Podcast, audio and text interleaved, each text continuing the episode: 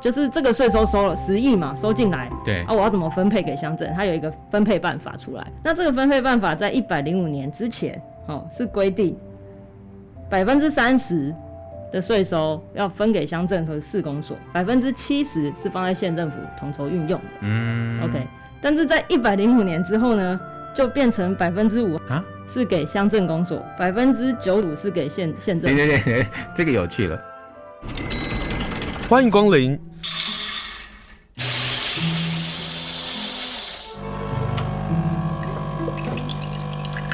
今天的盛情款待，请享用。关心地方，我们要关心有好多好多的议题。今天呢，我们继续就昨天我们所讨论的矿石税的议题，继续来在我们节目上让大家能够更多一点的了解。昨天我们访问王泰祥律师，律师就跟我们谈到了在法律上的百分之三十地方税跟特别税的这样的一个差别，但是他也提到了两件非常重要的一个事情哦，就是收税对人民财产的侵害是存在的，所以它必须是必须合法的。而这个收税有两个关键，叫做平缓涨税，还有另外一个是信赖保障原则，它其实保障人民，而业者就是人民，这是昨天王泰祥律师特别提醒的。当我们都觉得，呃如果我们都承认我们花莲是一个偏乡，是一个很穷的乡的时候，我们有没有理解，我们其实还有华东基金？可是如果我们觉得我们需要这笔钱，可是钱怎么来，钱怎么运用，是在这个矿石税当中非常重要的一环。而为我们把关的就是县议员。如果县议员不做功课，那我们自己做功课。我们就花了两集，今天跟昨天花了两集，希望让大家能够了解，是矿石税不单单只是这些矿产业者的问题，这个矿石税其实是攸关全国跟我们自己人民所要面对的问题。今天要访问的是地球公民基金会的山林组的主任黄静婷，Hello，主任好。 Hello，先生好。好，我们先就这个矿石税，我先要问的是啊，现在我们花莲到底有多少个矿产呢、因为如果就矿石税收下来，呃，全国大概收了二十二亿，我们就花莲就占了一半，是，看起来好像我们的矿产业好像还蛮蓬勃发展的。好，诶、因为矿石税是一百零五年调涨的嘛，对，那我们就抓呃隔年的这个数字哈，一百零六年，对，一百零六年的数字，在花莲有七十四个有开工的矿场，七十四个这么多啊对，那其中大理石是最多的，是四十六个这样子。哦，这么多哦。对啊，因为花因莲为我是一直以为说大概就三十几个，然后一个花莲就有七十四个矿产，对所以我们如果按照县政府这里把每公吨十元的矿产税提高为每公吨七十元这样的矿产税，才会收到十亿元对，哦。但随着时间呐、还有矿石税征收的状况，我我就去查一下嗯一百零八年、一百零九年的数字。呃，在一百零八年是剩下六十二个，嗯那一百零九年剩下五十六个，所以就是从七十四降到五十六这样子。等一下，所以这所代表的意思是说，矿石税一旦增加的时候，业者就开始思考，他到底要不要在花莲采矿。嗯，那这个跟花莲县政府到底要支持矿产业在花莲发展，还是不支持矿产业，其实必须要说清楚的。对，所以其实从数字上看是有减少。嗯哦哼，那呃，我们还不能断定它是因为矿石税的关系。对，那我回头再去看这个开采量的部分。好，哦，因为如果如果以这个逻辑来看，就是税收增加，然后业者可能会考虑不要在花莲采矿，而是去可能宜兰比较、嗯特别税比较低的地方。就是昨天王泰祥律师讲的，就是外溢，就是我我可能到别的地方对做了，嗯，对，但呃，一百零六年的七十四个开矿的矿区里面的总开采量哦，我们嗯以哼大理石为例，总好开采量是一三六五万公吨。一千三百六十五万公吨，对，哈哈但是到了一百零九年呢，是一千四百七十六万公吨。啊，对，就是 矿产少了，可是采矿的量没有减少，反而增加。就是矿场的数量降下来，但是实际上矿产的采开采量的需求量，哦，市场的需求量其实是不增反减，呃，不减反增的。所以如果说可能，我们绝对要用强调那个可能，在可能的情况之下是，你既然要把我的矿产税提高了，那我就必须要增加它的矿产来收益平衡。其实是有可能的，因为如果你的开采量稍微再大一点，哦，再更多一点，哦，或者是你在你的这个矿石的这个产业里面，你再去多角化的经营，然后去弥补那个成本，矿石税对提高造造成的成本，这样子才有可能让那个业者有办法继续存活下去，这样子。可是这个矿石税的收取是来自于所谓的自治条例，是在一百零五年的自治条例叫做《景观维护自治条例》，对，所以它的前提应该是要让矿石业的采收变少，我才能够做好景观维护，而这个钱是必须放在做在景观维护上，是这个是一个当时立案的这个前提嘛？对，我们再回头去仔细看一下那个当时这个自治条例的说明哈，嗯它的收税的目的其实就是为了自然环境可以永续发展，对哦，然后花莲这边可以适度的回馈到公益啊，补强地方建设啊，充充裕地方财源啊，对，其中因为有景观这两个字嘛，所以采矿大家可以想象就是一个山头被挖平嘛，对不对？就从那个雅尼很清楚嘛，就是弄出一个水池，对 对那它除了景观上会被破坏之外，它还有水土保持的问题，对哦，还有灾害风险的问题，哦，对然后还有呃整个森林生态的破坏的问题，嗯哦，那这些问题如果能透过呃一个这样子的税收的名义去慢去平衡它，那我们不可能把山种回来，哦，对挖挖掉的东西就是没了，但是至少可以让住在附近的居民在灾害风险的疑虑，哦，然后这个山林的生态的这个影响，可以用一些方法来去弥补它。嗯，对，那这个目前是我们觉得矿石税如果用在这个方面，会是最合理的状况。可是从一百零五年、一百零六年到现在，民国一百一十年，你有看到这个方向吗？诶、县府在我记得在去年的县议会上面，其实就有做一个简报，对，然后那个简报里面就有提到说，他们都把税收用在社会福利，好、 或者是地方建设，大概就是这这些大的项目。哦，那实际上到底用在什么地方？对，县府并没有办法给一个很清楚的清单啊，可是它或者是是预十算啊亿耶，十亿应该有清单才可以让我们知道你到底花在哪里。所谓的社服，我们不反对。那你你怎么用，应该要说的明明白白，否则这些业者平白的给你那么多钱，我我们其实一直觉得这是议会可以发挥功能的地方啦，嗯哼就是要求县政府把这个税收用在哪里，可以至少有一个条列式的东西清清清楚的列出来，这应该对啊不太难。因为它是每一年每一年收，对,、所以你每一年的规划，对未来的规划，其实也跟我们县民说明白，我们才知道说，哦，原来现在的县政府希望带领我们花莲往哪个方向走，是，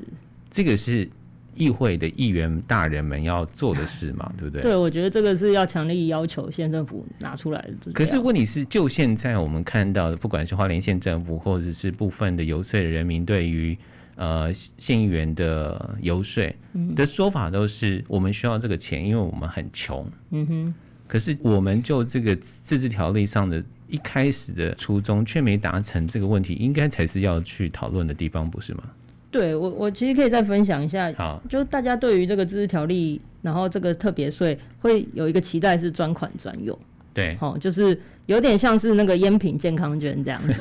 就是我从那个买烟的人这边收收收了二三二十块嘛，我对记得二十块，然后要用到那个什么癌症防治啊，嗯，然后一些呃疾病啊，或是医学上的用途对这样子。但是像这样子的特别，呃，我们说这个叫做一般一般的这个税收，自治条例这个税就收，按照县政府说的，这叫做特别税。对特别税，好，嗯哼，它呃在税法上哈，我们去看一些呃研究报告，在税法上大家不认为这个税收是要转款专用的，嗯，好、那他们觉得这个是在税法领域里面，他们觉得这个是县府充实自己的县政的财库，对、哦呃很重要的一个手段。对那甚至有有学者把这个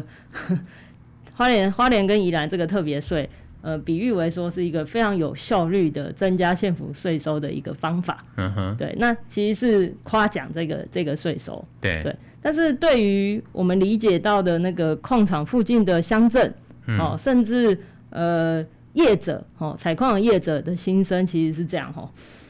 第一个是税收分配到乡镇，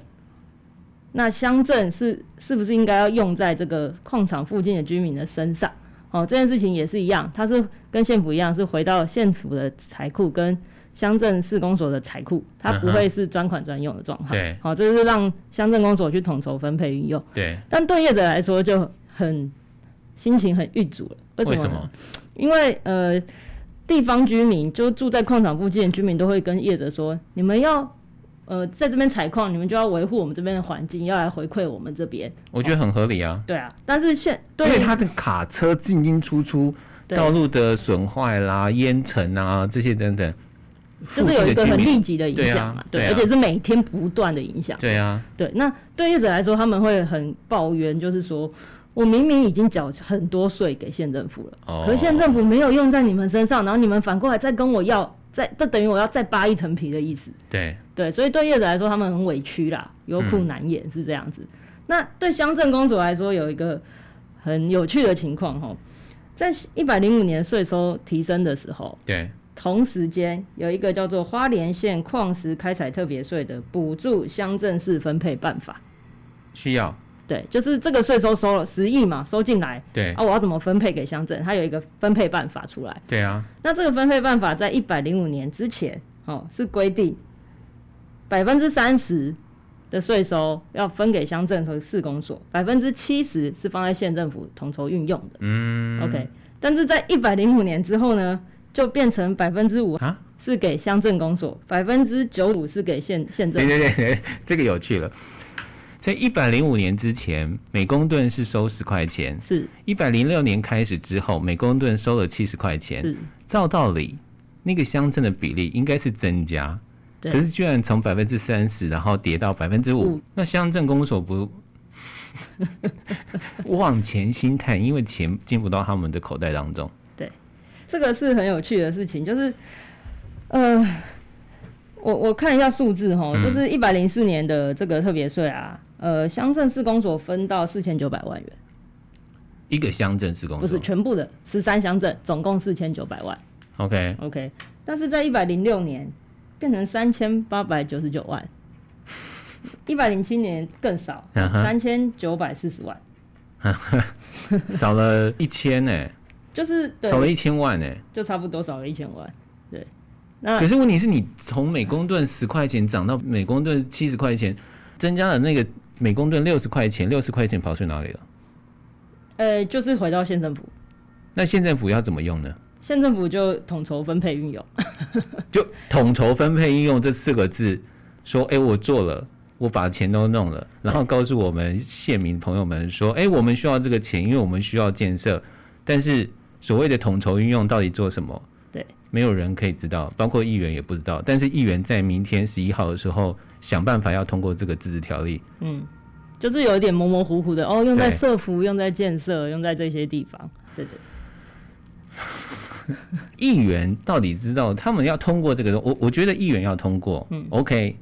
我觉得钱要放在社服或是其他运用上，其实都可以讨论的，嗯，只是说我们昨天在跟王律师讨论的是那个百分之三十的条幅，是，其实是我们从十元变七十，大家都会算数，都已经超过非常多，这个在最高行政法院上是违法的，对那所以到底要不要维持百分之三十，这是议会要去讨论的，议员大人们要去做的事情。可是议员大人们也要告诉我们说，当十块钱变成七十块钱的时候，中间这六十块钱，嗯，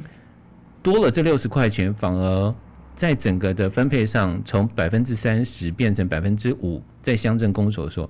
那回头去问是那百分之二十五到底又多做了哪一些事？对，因为数字很其实很清楚嘛，啊，嗯这个也这个征收的比例、分配的比例也都是很清楚的写在这些条例里面、分配对办法里面的，对啊，我觉得，呃，如果县议员可以去呃要求县政府把这些清单拿出来，对哦、你好，你说你做社服，你坐在哪里？嗯你说你做地方建设，你坐在哪里？哦，是香榭大道吗？是一九三拓宽吗？是哪一种呢？对这些其实是白纸黑字，一定都会有经过议会或者是呃县政府这边的收支，一定都要很清楚的东西，对，对啊，这个我相信不会要不到，嗯哼。对啊，但是问题是，议员如果不做，我们也无法得知这些讯息，不是吗？是没错，所以呃，除了用在哪里之外，我觉得呃，这个是县议员要去监督县府来做做出这个交代。对那还有一个是未来有没有可能在这个自治条例里面增加更清楚的，就是你要去。公开透明你的使用方式，说不定我们自治条例里面放出一个这样的条文，县政府就必须照做啊，这也是县县议议员可以做的事情。因为去年在审这个案子的时候，议会大人们都觉得是说这个案子有很多的敏感度，是，所以原本应该是一次通过四年，他们改为一年。对，那明天要去审这个案子，就是看到底是不是要通过。如果通过，是不是一年还是四年？嗯是但你觉得公开透明这些文字就必须要备注在自治条例当中，对，才有语法可以做这件事情。呃，会更有力啊哈要求县府做这件事情。嗯，对。可是我昨天拜读了那个《根生日报》的田德才的特稿哦，是，他提到了一件事情，是一个我很大很大的疑问。嗯他说一千万元的地方财政可以争取到中央九千万元的补助，这就是那个华东基金的统筹分配这个问题。很多的民众其实不知道，就中央政府其实付了很多的钱，就是比如说我们要弄一个。呃，日出光光大道好了哦，它大部分的钱其实中央出的。是田德才记者是说，假设如果运用五亿元的矿石税做地方配合款的话，就有机会争取到中央或是华东基金的四十五亿的建设补助。你知道这个问题更大哎、 OK，好，这个是可以这样弄的吗？我拿了十亿元，百分之九十五在我手上，是那我百分之九十五我可不可以做相关的建设？是那我就跟华东基金申请，然后我就一加一大于二，是，听起来很好啊。好，这个东西呃，我也要讲一下。就是我来今天来之前，我也稍微看一下一些资料哈。嗯，就是花莲从一百零五年矿石税提高到七十块之后，我们的这个财县政的这个负债其实是逐年有在偿还，对啊，但是我们的财政自主，财政自主哦，对，并没有提升，主要的原因是因为我们的县库钱变多了，好、那县政府的做法就是不断的再去更多的申请中央的一些经费的补助，中央只要补助进来，其实地方要相应的提出，大家要各出一点啊，对，哦，中央可能出七成八成，然后地方可能出一成两成。对，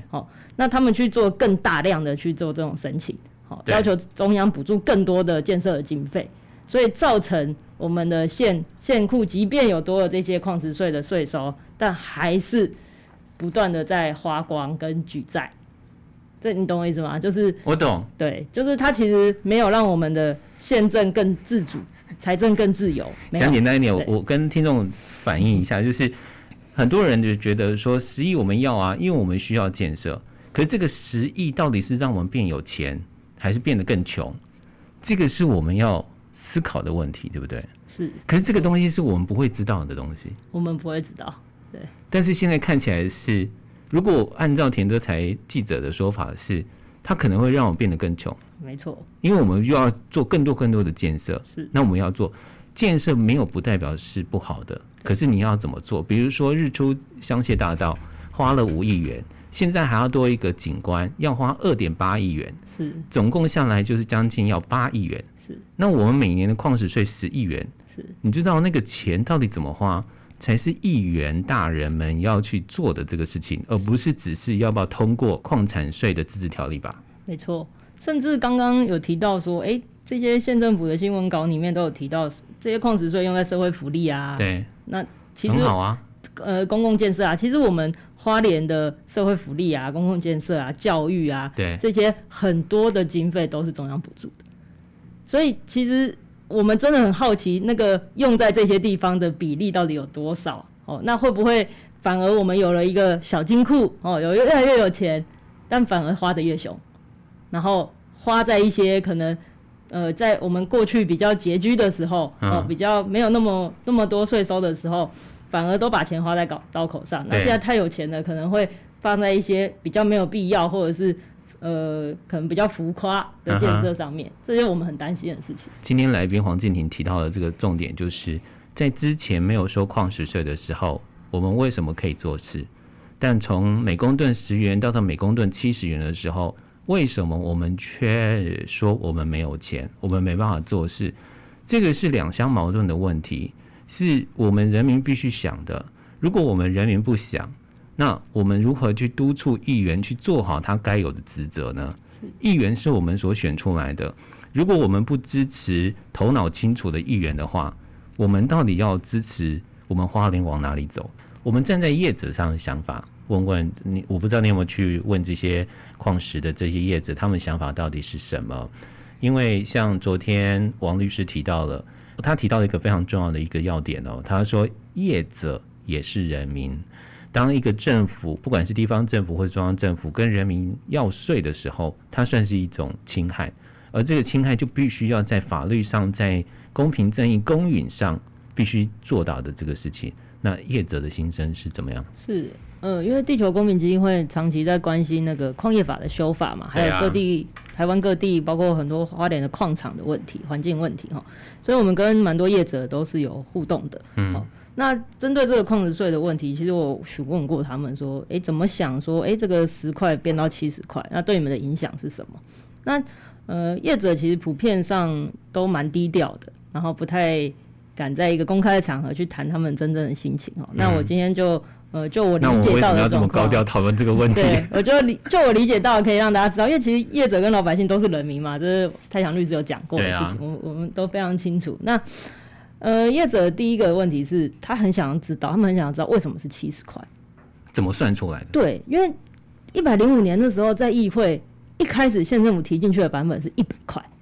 然后在议会之后出来是七十块。难怪我有看到民众说调到一百块我也愿意啊，可是他的愿意是他是反对矿产业的，你知道？是可是如果你不要矿产业，可是又要他们的钱，是，这两相矛盾的想法是我我在看大家的反应的时候，我其实不大懂的事情。好，一百块变成七十块，是怎么变的？这个是业者也很疑惑的事情，为什么是变七十块？啊，当初为什 因么为一还百块太多啦，那我就帮他压低哦。对啊，其实就是这样而已。对，他没有为什么，他就是一个喊出来的价钱。那同样的，为什么从十块变成一百块，再从十块变成七十块？对，都没有原因，它就是一个有点像我们在菜市场去跟哦人嗯那哎个卖菜的阿姨那个讨价还价的做法，所以这个事事情其实是让人有点匪夷所思。嗯，对，那这个东西有没有可能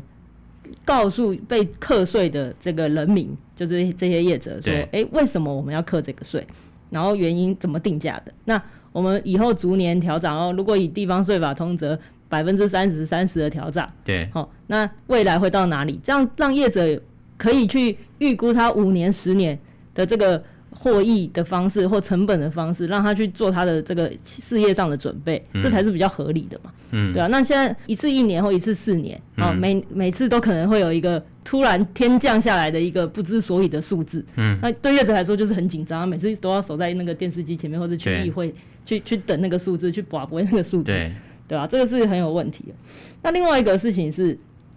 矿种，哦，哦，我们有提到的就是华联其实有最多的是大理石矿，对第二多的叫做蛇纹石矿，然后再来就是滑石啊、宝石啊、丰田玉啊这些对东西就比较少量。对那这些矿种可能在呃开采的成本以及它后来的售价都会不一样。嗯，那撇除矿种之外，另外一种叫做石材的样子，一种叫做原料石，对可以拿去直接做成水泥。对，好，另外一种叫做石材，就是我们在外面看到的这种就是比比较大，块的，嗯哼哦，哼桌板、石板，那它在售价上也差非常多。哦，所以有没有可能分矿种？有没有可能分这个原料石或石材？哦，这都是业者觉得，哎、会不会比较合理一点的做法？合理啊，对啊，因为你的食材的不同，你赚的钱的盈余的状况也不同。而且是差非常多的。对对，那那水泥业跟呃蛇纹矿的也也就跟着不同啊，因为它包括了它的采容不容易，它可不可以大量采，比如说蛇纹石的矿采，它的地质其实非常脆弱的是，它的矿采。它的那个矿采其实有很大很大的危险，嗯它的量没办法增加。那如果你每公吨用七十块去算，没有去运乎它的这个开采的成本的时候，对业者来讲也是一个很头痛的问题。没错。嗯，那另外一个还有一个比较特别的观点哦，那这个就是矿啊，它在我们的宪法层级里面，叫做国家所有。 你提到了重点 了，对，矿这也矿叫是我要问的问题。国家所有。那这个国家所有是不是应该由中央政府来收收税，而不是由地方政府来收税？对这是一个观点。山是国家的，对，矿产矿石是国家的，嗯但为什么地方政府可以去收那个税？这个、嗯哼这个是呃，我理解到的其中就是个另外一种问题啦。对。那这我们就要问中央管矿场的对主管机关是经济部的矿务局。对，那他们在花莲也有这个东部办公室，哦，那为什么他们在矿石税这件事上的那个角色完全消失？哦，这也是我们有点不解的地方，因为我还有不解是财政部支持花莲县政府说你要争取这个税，我想嗯，税归你管，可是你百分之三十这个门槛这个问题你也要出来说清楚啊。就是这些部会可能都踩在他们自己本位的立场去想这件事情，嗯但但是其实花莲基本上是全台湾最大的矿石开采的地区，对，所以它其实比较不是只有地方层级的问题而已，它应该是要放眼整个台湾。因为如果花莲的矿因为矿石税开收收税太高，然后业者全部都受不了了，纷纷倒闭，哎、嗯哼台湾是没有矿的哦，台湾就没有矿石可以用了哦。那这个其实是牵涉到整个国家的问题了。就是按照前县长说的，就是采收矿产这个是关乎呃国家安全的，因为如果没有水泥的话，我们就没办法自用。那水泥其实在国家建设上非常重要的。如果从这个逻辑去看这个问题的时候，其实国家也必须要说清楚，那个矿产或者是矿石税到底是属于中央还是地方的，或者中央有没有一个很权益的配套措施？所谓的百分之三十，你就必须要说得很清楚，它是属于地方的特别税，是还是并不属于地方的特别税？类似像这样的问题，没错，那中央其实，在矿业法里面是有收一些税的，矿场是有收税，那那个税叫做矿产权利金跟矿呃矿业权费这两种、哦。那这两种它的征税方式是分金属矿种跟非金属矿种对， ，OK，它是有分矿种的。然后呃，每一种矿种包括石油、天然气哦，总共三种，对它，的征收的比例是不一样的。对，因为他们的矿的价值是不一样的。然后，而且它会几年后会有一些调整，几年后会有一些调整，随着这个成本啊，还有市场的变动，会去做一个比较合理的课税。哦，那如果花莲县政府可以学习这种方式，对，对业者来说就会有东西比较有的依循，也比较合理，这样子。或者是说，花莲县政府如果依循这做法的时候，引发的争议就不会这么大了。是啊，对啊，就是中央这么做，我也真的这么做了。啊对，是不是对？就是把这个这个各个的矿业部分，你刚刚讲的，呃，包括了石油的啦，或者其他的这样的一个采收状况，做一个分门别类。可是问题来了，就是说他又收了权利金，然后又收了另外一个费用，然后又是要矿石特别矿石税，税，嗯，然后还有一个地方补助。对。 所以其实对业者来说，他们是缴了非常非常多的税的。对，然可后是人民不知道，人民就觉得你只是缴了那个矿石税给我们。对。那因为矿场权利金，中央收的矿场权利金跟矿业权费其实没有很多，对对，就跟矿石特别税比起来，那个价格差非常非常的多，对，对，所以最大宗额还是特别税，嗯哼，对。那这个事情其实我们一直觉得，呃，中央跟地方应该要在就这个特别税的合理状态去去讨论啊，对啊，可是这个特别税的合理讨论上，又要回到一个事情是采矿的权利五十年这个东西也要一并纳进去计算，它可不可以继续延伸下去，无条件的延伸下去，它的审核机制还包括环评。对，所以这整件事又可能回到矿业法去要去做处理这样子，嗯，所以所面对的问题不单单只是一个字面上的死议员，嗯，他所讨论的问题，所以我们才花了两集的时间在讨论的原因在这里，就是他不单单真的就不是只有十亿元从每公吨十元调升到百分之呃每公吨七十元，超过百分之三十这个额度。是。那接下来我们要怎么办？其实第六公民基金会的立场也是有点尴尬，因为我们其实是一直以来希望环境保护嘛，对然后大家可以环境永续的生活下去，好好的生活这样。但是当然开采这个矿石税可能会让业者比较经营上有困难，那另外一种效果可能会是让采矿业的发展没没有那么蓬勃，然后慢慢往下降。嗯，但是其实我们看这个花莲县政府这个征收税的做法啊、即便我们希望呃未来台湾的采采矿可以越来越少，但我们也不认为是用这样子的手段是有办法达成的。那刚刚也有数据显示很清楚嘛，对开采量不不减反增，对，对啊，所以在这个情况下，公平正义的呃这个位置上来看的话，其实这个税收呃我们并不觉得合理，然后也没有理据说到底有没有公示，也没有任何的那个资讯可以让我们知道说为什么是七十，然后未来会再做调整到什么程度，对，对啊。那再来就是和它的分配的方式，好、其实对乡镇公所来说，诶、可能是一笔财务的益助没错，但是。对当地居民来说，是不是真的有用在他们身上，那又是另外一件事情。所以当地居民有没有感？包括了道路，包括了环境，包括了生活。我们刚刚讲到社会福利，嗯是不是实际上给了这些矿产附近的人民，也是一个议员要去注意的事其情？实我觉得我们花莲县议员有非常多就是很关心地方的建设啊这些事情，所以对如果把这些钱怎么用在地方，哦，到底怎么用在这个景观维护、哦环境永续、社会福利，对哦这些项目把它条列出来，其实让人民就有心里比较知道说，哎、真的好像有用到或是没有用到，而、现在就是一个模糊的状态，可是你刚刚讲到那个百分之五啊，是我就想到田玉新议员是。说他认为要百分之五十，其实，其实我觉得，呃，百分之几这个东西也是需要有依据的啊，你不是用喊的啦。就像是你从如果从十块钱变成了一百块，再从一百块变成七十元，对这个依据到底怎么精算的？对嗯，对，那你好，你说你百分之五十，你把百分之五十要用在哪些地方？对哎，你讲清楚啊，哎，大家就会理解。OK，这样子我合理啊、我们接受支持这样子。对但是如果你没有讲清楚，而是说哦，就是不管，就是秀林乡就是要分分到百分之五十，那那这样就跟那个县政府瞒天喊价是一样的啊。嗯嗯，不能独后秀林乡，因为其他乡镇其实也有矿产哦，矿业在发展。今天非常谢谢黄静婷接受访问，谢谢你，谢谢。谢谢。